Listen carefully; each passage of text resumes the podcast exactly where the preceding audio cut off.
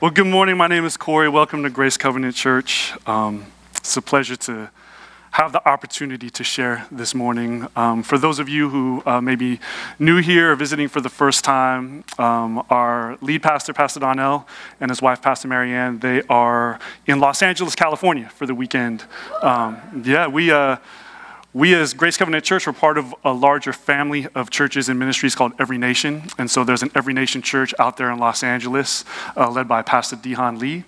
And so uh, Pastor Donnell and Pastor Marianne are there uh, sharing at a leadership conference they had this, uh, this weekend and also preaching this morning. And so, but it's my privilege this morning to uh, share as part of our sermon series called His Field. Right, and so uh, a couple of Sundays ago, Pastor Gabe Bouch from Every Nation Church in Philadelphia was here visiting, and, and he kicked off the sermon series with a message about his field. And then Pastor Donnell spoke last week, and so now it's my opportunity. I guess we're rotating people. Um, so um, we'll start. We'll start by reading from um, the kind of the anchor verses for this sermon series on his field. So that's captured in Matthew nine uh, verses 35 through 38. So it should be on the screen. Jesus went through all the towns and villages, teaching in their synagogues, proclaiming the good news of the kingdom and healing every disease and sickness. When he saw the crowds, he had compassion on them because they were harassed and helpless, like sheep without a shepherd. Then he said to his disciples, The harvest is plentiful, but the workers are few. Ask the Lord of the harvest, therefore, to send out workers into his harvest field. And so this morning, I want to share about what I, what I, believe God has just shown me in my own personal life, which is applicable to all of us, about an area of his field that we sometimes may miss or neglect or view with the wrong perspective. And so the title of the message this morning is called Field of Vision. Field of Vision. And so we're going to look at the life of a man. Um, his life is captured in, uh, in the Old Testament, in the book of Genesis. His name is Joseph. And um, we're going to see, um, we're going to read about and learn about the vision that God gave to Joseph, and then what that vision was for, ultimately, what it produced, and how it took place over the course of his life. And so uh, we're going to pick up, well, his life actually, it's recorded over several chapters, verse, uh, chapters 37 through 50. I would love to just stand here and read with you like 13 chapters of the Bible.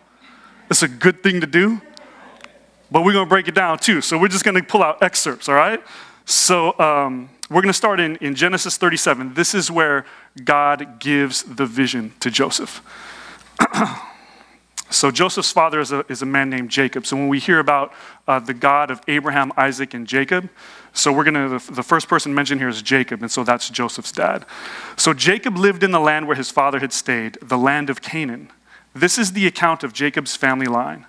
Joseph, a man, a young man of 17, was tending the flocks with his brothers, the sons of Bilhah and the sons of Zilpah, his father's wives. And he brought their father a bad report about them. Now, Israel loved Joseph more than any of his other sons because he had been born to him in his old age, and he made an ornate robe for him. When his brothers saw that their father loved him more than any of them, they hated him and could not speak a kind word to him. Joseph had a dream, a vision, and when he told it to his brothers, they hated him all the more. He said to them, Listen to this dream I had. We were binding sheaves of grain out in the field when suddenly my sheaf rose and stood upright, while your sheaves gathered around mine and bowed down to it. His brothers said to him, Do you intend to reign over us? Will you actually rule us? And they hated him all the more because of his dream and what he had said. Then he had another dream, and he told it to his brothers. Listen, he said, I had another dream, and this time the sun and moon and eleven stars were bowing down to me. When he told his father as well as his brothers, his father rebuked him and said, What is this dream you had? Will your mother and I and your brothers actually come and bow down to the ground before you? His brothers were jealous of him, but his father kept the matter in mind. Father, I thank you this morning. I thank you that you have a harvest field and that you call us to participate with you in reaching that harvest field. Lord, help us to see where your harvest field resides within the visions that you inspire in us and you give us. Thank you, Father. Thank you, Holy Spirit, as you lead us this morning. Amen. All right, so here, Joseph gets a vision from God, right? God gives him a vision. He's in this form, it's dreams, right? So he has these two dreams. And he sees his sheaf of grain stand upright and the other sheaves bow down to him. And then he sees the sun and moon and 11 stars bowing down to him. So he's, uh, he has 12 brothers, right? He's the 11th of, of 12 brothers. And so that's when we read uh, 11 sheaves of grain and 11 stars bowing down to him. That represents his brothers. And so it's pretty clear here that his interpretation in the moment and the interpretation of his brothers is that they are going to bow down to him and serve him and they see Joseph at the center of the vision and at the center of the dream. I don't know about you, but that happens to me a lot of times, right? I get some kind of dream, a picture of something to happen in the future, something that I want to do, something that I want to be involved in, whether it's self inspired or even if it's something that God shows me. But I start to see myself at the center of it, right? And I see, I see the benefit that that vision and that dream is going to have for me and me alone. And I start to eliminate the possibility that anybody else could even be impacted by that dream. But I see my benefit, my comfort, my pleasure, my own joy, right? And so I imagine Joseph is experiencing the same thing. He's a young man at 17 years old. But look, you could be 40 years old, 42 years old like I am, and have a dream. You don't have to be 17 and not have the maturity to be able to see that something is about something greater than you are, right? and so just a quick summary of the rest of Joseph's life until we see the purpose for which the dream was given. So you see that there's dysfunction in the family already, right? So what happens is there's a moment when uh, Joseph's brothers see him coming and they're like, man, we want to get rid of this guy. We don't like him. We want to kill him. So they plan to kill him. They end up not killing him, but they sell him into slavery instead. There's a caravan of people who are on their way to Egypt. He gets sold to them, and they ultimately sell him to a man named Potiphar, a man of authority in Egypt. So he's living in Potiphar's house for a while, um, and over the course of time, he's, um, you know, he's prospering there, right? So he's put in charge of a lot of things. But uh, Potiphar's wife starts to get some affection for him, starts to be drawn to him, right? The Bible actually says about Joseph, it describes Joseph this way that he was well built and handsome. Could you imagine if the Bible said about you, you are well built and handsome? Like Corey Erickson, well built and handsome, right? Not that it's not true, Chris. Not, but, but I'm grateful that the Bible itself doesn't say that, not because it's not true, but because of what it would cause in my own heart about myself, right? But anyway, it says that he's well built and handsome. And so Potiphar's wife is drawn to him and she tries to seduce him, right? And Joseph resists because he's growing in character by this point, and he sees that God, he's starting to see that God is at the center. But he sees, uh, so, so he runs away from her, and then she actually grabs his robe, his garment, and shows it to her husband Potiphar and says, Look, this, this young Hebrew man who's come to make sport of all of us, right? And so uh, Potiphar's response to that is take Joseph and he tosses him into prison, right? Can you imagine Joseph right now? He's had this dream of what he thinks of himself at the center, his family bowing down to him. He's been sold into slavery by his own family. He doesn't know whether he's going to ever see them again. So, that dream, does he even remember it at this point? Or when he remembers it, is there just such a violation? He's like, I don't know how that could possibly ever, ever happen because I'm never going to see them again. It's impossible for me to see them again. And I'm a slave. Now I'm in prison, right? But something happens. While he's in prison, favor is on his life again. And so he's put in charge of a whole lot of stuff within the prison. And so uh, Pharaoh, the ruler of all of Egypt, gets upset with his chief cupbearer and his chief baker and sends them to the prison, right? Now, probably you got to go, you got to think about some stuff, right? Y'all messing up. So, so Joseph is there, and uh, in response to some dreams that they have, Joseph interprets the dreams. And as a result of him being able to interpret those dreams, it brings attention to Pharaoh. And Pharaoh has some dreams, calls Joseph in to interpret those dreams. And the interpretation that Joseph has in that moment is that um, there will be seven years of abundance ahead. And it's going to happen quickly. There will be seven years of abundance, but immediately by se- followed by seven years of severe famine, right? And so because of the wisdom that God has given Joseph through interpreting the dream, but also the strategy of how to attack it, we're going to see, he instructs them uh, for the, the seven years of abundance, we're going to take one fifth of all the grain that we reap, and we're going to store it up so we have something for the seven years of famine, right? Because of that, Pharaoh says, I'm going to put you in charge of everything, right? And so after that, the famine comes, it hits.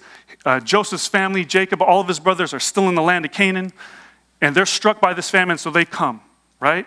They are drawn to Egypt because Jacob says, I've heard that there is grain in Egypt. Can you go? Oh my gosh. God is working on so many levels that we can't even see. Joseph's in prison. Joseph was a slave. He has no idea when am I ever going to see my brothers and my family again. But because of the wisdom that he pours through him and the, the interpretation of the dream, it draws his family back to him in Egypt, right? To the point where the, the literal picture that he saw is fulfilled when his brothers arrive and they bow down before him. His brothers bow down before him, right? Um, so his family is saved, right? They come, and then Jacob dies. And so when Jacob dies, his brothers are a little concerned because they're thinking, oh my gosh, the only reason why he hadn't done nothing to us for the way that we treated him because our dad has still been alive. Now that daddy's dead, I think he's going to come for us, right? But what's captured in verse 50, or I'm sorry, chapter 50, verse 15, um, we're going to see the purpose of the vision that God inspired. When Joseph's brothers saw that their father was dead, they said, What if Joseph holds a grudge against us and pays us back for all the wrongs we did to him? So they sent word to Joseph saying, Your father left these instructions before he died. This is what you are to say to Joseph I ask you to forgive your brothers the sins and the wrongs they committed in treating you so badly. Now please forgive the sins of the servants of the God of your father.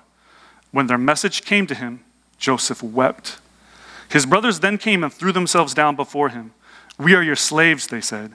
But Joseph said to them, Do not be afraid. Am I in the place of God? You intended to harm me, but God intended it for good to accomplish what is now being done the saving of many lives. The saving of many lives. That's the whole purpose of the vision that God gave Joseph was for the saving of many lives. And that's the field of vision. There's a harvest field. And that harvest field, what lives in that harvest field are people, the lives of people that need to be saved. And so God inspires this vision for Joseph when he's 17 years old for something that's going to happen way off in the future. He's 30 years old by the time he comes into Pharaoh's court, right? And so it happens way off in the future, but there's a harvest field there. And I know God has inspired visions in each of us, whatever that might be, right? It might be. Uh, a vision of some foundation that he's calling you to start that's going to serve people, or a business to start because it's something that you're passionate about. But I want you to know that what's inside of that vision is a harvest field. There are people that live in that harvest field, and he's sending you to that place. The vision is not just for our own comfort. And if we fail to see the other people that inhabit that vision, we are seeing incompletely, right? But what I love about this too, though, is that it's not just about the future, but it's also about the present. And we're going to see how in Joseph's life, the field that he was sent to and the field that inhabited that vision was not just the field that happened at this culminating moment way off in the future when thousands upon thousands of people were saved, but it was something that he was doing all along the way. And since he was doing it, there's a pattern there that we're meant to follow also, okay? So Joseph, right? He finds himself in Pharaoh's court. He's made second in charge. You know, if we look at it here, I don't think this will be on the screen, but in Genesis 41, uh, verses 39 and 40, it says, This is after Joseph interprets the dream and then provides some counsel on how best to strategically approach the problem ahead of them. It says, Then Pharaoh said to Joseph, Since God has made all this known to you, there is no one so discerning and wise as you. You shall be in charge of my palace, and all my people are to submit to your orders. Only with respect to the throne will I be greater than you. Right? So we see here at what looks like the culminating event of this vision that he's second in charge. Right? But Joseph was living that already. If we look back and we go to when he was in Potiphar's house, this is Genesis 39, verses 3 and 4. When his master, when Potiphar, saw that the Lord was with him and that the Lord gave him success in everything he did, Joseph found favor in his eyes and became his attendant. Potiphar put him in charge of his household, and he entrusted to his care everything he owned. right? Joseph might not have been able to see how the vision was already alive and active in his life because he was in prison or because he was a slave at that point. But what was necessary in order for the vision to be fulfilled was already happening. He's already living it there. Then he goes to prison. Genesis 39, verses 22 and 23. So the warden put Joseph in charge of all those held in the prison, and he was made responsible for all that was done there. The warden paid no attention to anything under Joseph's care because the Lord was with Joseph and gave him success in whatever he did. Again, second in charge to the warden, right? So he's been second in charge at Potiphar's house, in the prison, and in Pharaoh's kingdom, in the palace, right? That's something that just jumps out to me also. He's the, the vision that he has, he's a person of authority, but he's also a person under authority in each place that he is, right? When he's in Potiphar's house, Potiphar's an authority, but he's been entrusted and given authority. When he's in the prison, the warden has the authority, but Joseph is entrusted with authority. In Pharaoh's kingdom, Pharaoh is the ruler, but Joseph is given authority, right?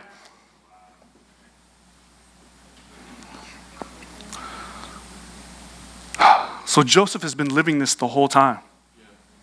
There's been a violation probably for him, and he doesn't quite understand all of the sequence of events would not make sense. At least not to me. Like if you show me this, I'm not expecting like I'm have to go. I'm, my brother's gonna try and kill me. I'm going to get sold into slavery. I'm gonna be go to prison. All this stuff, right? But God is working in all those moments. And the challenge for us is when we don't see where He is active in those moments, the vision, the dream that He's given to us, while we're living it, our perspective becomes something that is more like a nightmare than a dream. But it's all His vision, right? It is all His vision. And we start to see where Joseph sees God at the center, right? So, second to the warden, right? So we said Joseph, he interprets dreams. He has dreams, he's interpreting dreams. He kind of misinterpreted that first one a little bit, right? A little bit, right? It wasn't entirely off, but all right. when Joseph came, okay, this is Joseph interpreting the dreams for the cupbearer and the baker. When Joseph came to them the next morning, he saw that they were dejected. Number one, the fact that he's in prison and he can see that someone else is, is dejected and have compassion for them. That sounds like Jesus in the Matthew 9 verse where he looked on the crowd and had compassion on them because they were helpless and harassed, right? So he asked Pharaoh's officials who were in custody with him in his master's house, Why do you look so sad today? We both had dreams, they answered, but there was no one to interpret them. Then Joseph said to them, Do not interpretations belong to God? Tell me your dreams. Joseph's focus is on God. Even when they come to him to interpret the dreams, he's not thinking about himself anymore. He's thinking about God and what God's desire is for the lives of these two men, right? And so God gives him an accurate interpretation. And then when he gets called into Pharaoh's court to interpret Pharaoh's dreams, what I love about it is that, so, something along the lines, uh, uh, I can't remember specifically how it's stated in the verse, but when Pharaoh calls him, it's like he just needs a shower and shave. He's ready to go. You know, I could imagine for myself, because he tells the cupbearer whose life is saved, he goes back to Pharaoh, and he says, Please don't forget about me. Cupbearer forgets about him like immediately. Immediately. Could you imagine? You're like, No, please don't forget about me. I saved you, I helped save your life, right? Because his interpretation of the dream was about the saving of the cupbearer's life. So he's engaged in the saving of lives while he's in prison, right? So after all these years, the cupbearer's forgotten about him, but now he remembers, oh, Pharaoh, you had the dream, nobody else can remember. No, he can't, we called all the people that can't interpret. Oh, there was this guy. There was this guy in jail. We should go get him, right? Can you imagine too? Like, there's a guy in jail. I'm like, Pharaoh, I'm like, some dude in jail? All right, I'll bring him over. So he comes, right? But I imagine the potential bitterness that you could feel in that moment, just having been left there. But his response is one, I, God, you are working right now. You are working. There is a, there is a, there's a dream you want interpreted. I'm living in your vision right now. Let's go, right? So he goes. So Pharaoh sent for Joseph, and he was quickly brought from the dungeon. When he had shaved and changed his clothes, wow, he came before Pharaoh. Pharaoh said to Joseph, I had a dream and no one can interpret it, but I've heard it said that when you hear a dream, you can interpret it. I cannot do it, Joseph replied to Pharaoh, but God will give Pharaoh the answer he desires. So you see the shift, right? Before he thought the dreams were all about himself, but now he sees the dream of what God wants to do in those places, right? He sees what God wants to do. So when we talk about field of vision, there's a field of the vision, this long term vision we have, and there's a harvest field down there, down the road, even, right? But there's this field of vision that exists right before our faces, right in our eyesight. You know the term? That's within my field of vision. From my peripheral vision from here to here. What I see in front of me is his harvest field. That is a field of vision, and his harvest resides in that vision, right here. What's right in front of me? Otherwise, we overlook the very things that he wants to do and the people that he wants to reach right in front of our face because we get so fixed on what's happening down the road and down the future. And sometimes that's because there's a selfish motivation for what we get to experience in the future versus seeing what God wants to do right now, right here, even if I'm in prison, even if I'm sold into slavery, whatever that is, there is a field of vision before us. And so we start to see what the what a more accurate interpretation of the original vision he got of the sheaf rising up and the other 11 bowing down.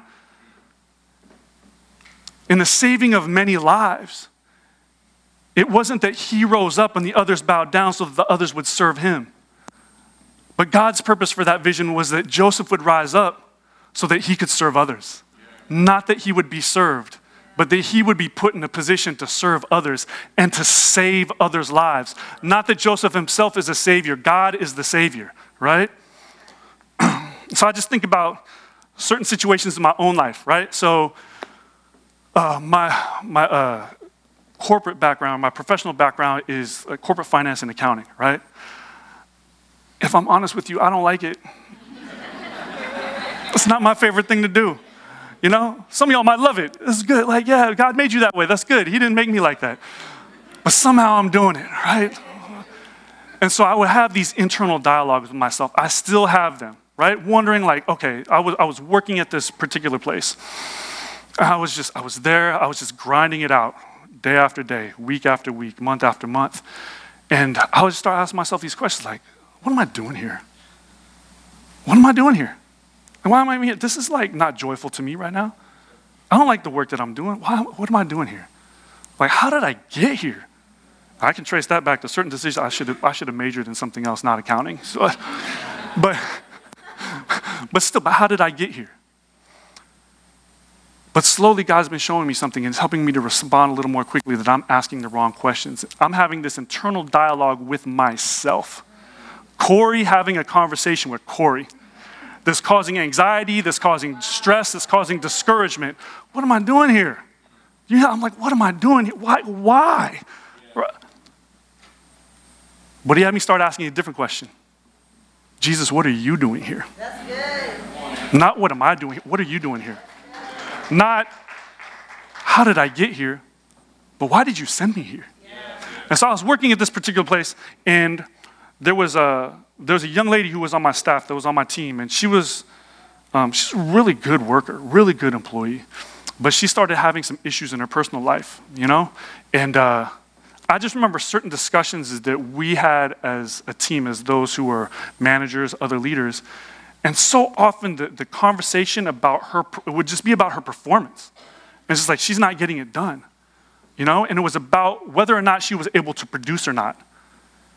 But for me, I was like, man, this isn't right. You know, not that we shouldn't do our jobs and do them well, but she was hurting. I knew she was hurting. I knew that there was uh, depression in her life, that she was just suffering through some really, really challenging things. And so here I'm, I'm at this job. I'm like, I don't even want to be here, but I mean, I guess, well, you know, this young lady's here, and I'm just kind of grinding it out. I don't really understand, but I guess in that moment, God started showing me, like, okay, just make sure that you help her while you're here. And then, you know, everything came to a resolution. She's, she, got, she got better and stuff. And then I'm getting ready to leave my job. I was just like, I'm still, I'm done with this place, right? I go and I talk to my vice president. I'm like, I talk to my VP. I'm like, I'm ready to go like yesterday. Okay, I'm done. I can't do it anymore. And so we're just having these conversations. He's like, no, man, just stick around a little bit. Don't be too rash. I mean, you got a family. You got a wife. I had a newborn baby. I'm like, I'm leaving, right? yeah. Didn't talk to my wife about it before I had that conversation either. We talked about it afterwards, though. It was good. Um, but he, that man, that VP, he helped me. He, he, he, he kept me out of trouble. But this man, This man, uh, who, who I, I honestly don't know what his, whether he has a relationship with Jesus or not, but I was like, what am I doing? And he said, Corey, maybe the whole reason why you were here was to save her life. I was like, man, but I could have missed that. If I would have been too focused and so fixated on what was challenging to me in that moment, what was uncomfortable for me in that moment, that I would have just overlooked her. And we would have, there are people that were dying in that place spiritually, I know. But this young lady could have lost her physical life because of where she was. And I'm so grateful that God will put us in a place where there's a harvest field right before our eyes. Right there. I'm so grateful that I was in a harvest field right before someone's eyes. Right? Someone could have overlooked me. Someone could have overlooked you. And so we can't overlook those people who are in the harvest field that are in our field of vision that are right there. It's His harvest field, and He's put us there to see these people. And so, I was thinking about Joseph. You know, in that verse, we were, what you intended to harm me, you intended to harm me, but God intended it for good, right? Sounds a whole lot like someone else that we read about in the Bible. Yeah. Sounds a whole like someone else that we sang about this morning that intimate relationship with Yeshua, right? Was Jesus.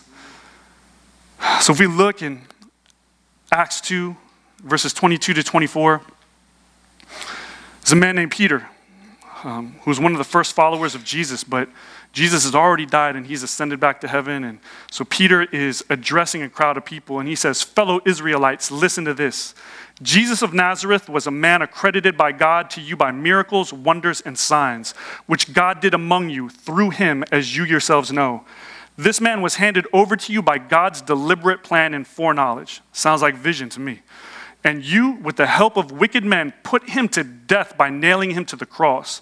But God raised him from the dead, freeing him from the agony of death, because it, w- it was impossible for death to keep its hold on him. What we intended to harm Jesus, God intended for good.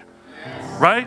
We put him through harm, but God intended it for good. When the nailing of his body on the cross was for the saving of many lives, it was for the saving of many lives. Your life, my life right? But what I love is Jesus didn't just do it on the cross. He wasn't engaged with it only on the cross. That was the culminating moment where the power of sin is broken over our lives when He dies on the cross and He's resurrected from the dead.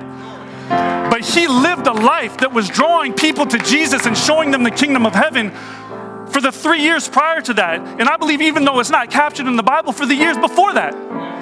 We read about when he was a boy and he was in the temple and said, I, I need to be about my father's business. And so Jesus was doing it. He was teaching people about the kingdom of heaven. He was telling them that I am the Son of God. You need to put your faith in me. I am here. The bridegroom is here now. So it's not just about the culminating moment. That's the one thing that we all want is this celebration moment, uh, you know, at the end, of what we think is the fruition of the, of the vision that God has given us because there's a huge harvest field there. But we're missing the harvest all along the way. And who knows if the harvest that we see in our line of vision, the total sum of all those lives that are changed, the total sum of all those lives that are healed, the total sum of all those lives that are, uh, while we're in prison, while we're in the pit, where, where, where, we, where we feel uncomfortable, if that, if that outnumbers the grand moment at the end when there's a saving all, all these people's lives in Egypt. I don't know about you, but I don't want to miss all these lives. We need to see what's right in front of us. So I'm telling you, there's a field of vision. There's a harvest field ahead, way down in the road. So don't get it twisted, right? Don't, don't think like, oh, that's for my own comfort. We need to be able to see that it's for the saving of many lives, both in the future, but also now, right?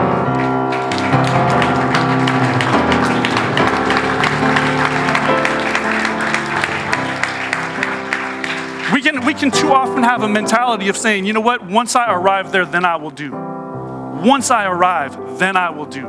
It's not how it works. I arrive because I'm doing already. Right? Joseph was doing already. He was number two where he was, but he was doing already. And because of that, because he was participating with God in the harvesting of his field, he found himself in a position where he could be called into the place where there would be a major what major impact over a, over a compressed period of time, right?